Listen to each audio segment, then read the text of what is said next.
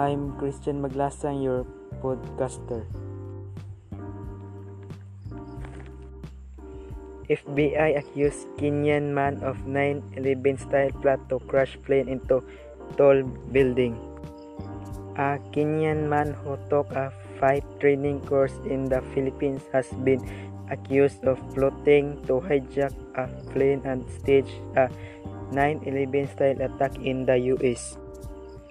Cholo Abdi Abdullah was arrested on weapons charge in the Philippines last year. U.S. prosecutors have not named which city he illegally planned to target. FBI officers said he was under orders from the Al-Shabaab Somali terror group and the plot involved crashing a plane into a tall building. Mr. Abdullah has pleaded not guilty on charge returned court the U.S. Department of Justice said that suspect was moved to the U.S. from the Philippines on Tuesday to face a number terrorist charge.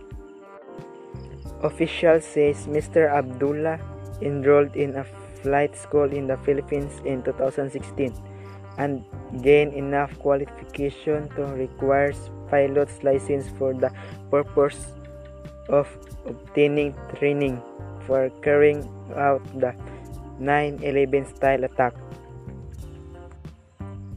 While training to be a pilot, Mr. Abdullah researched how to bridge a commercial phone's cockpit information about the tallest building in a major US city and how to gain a US visa in by investigators said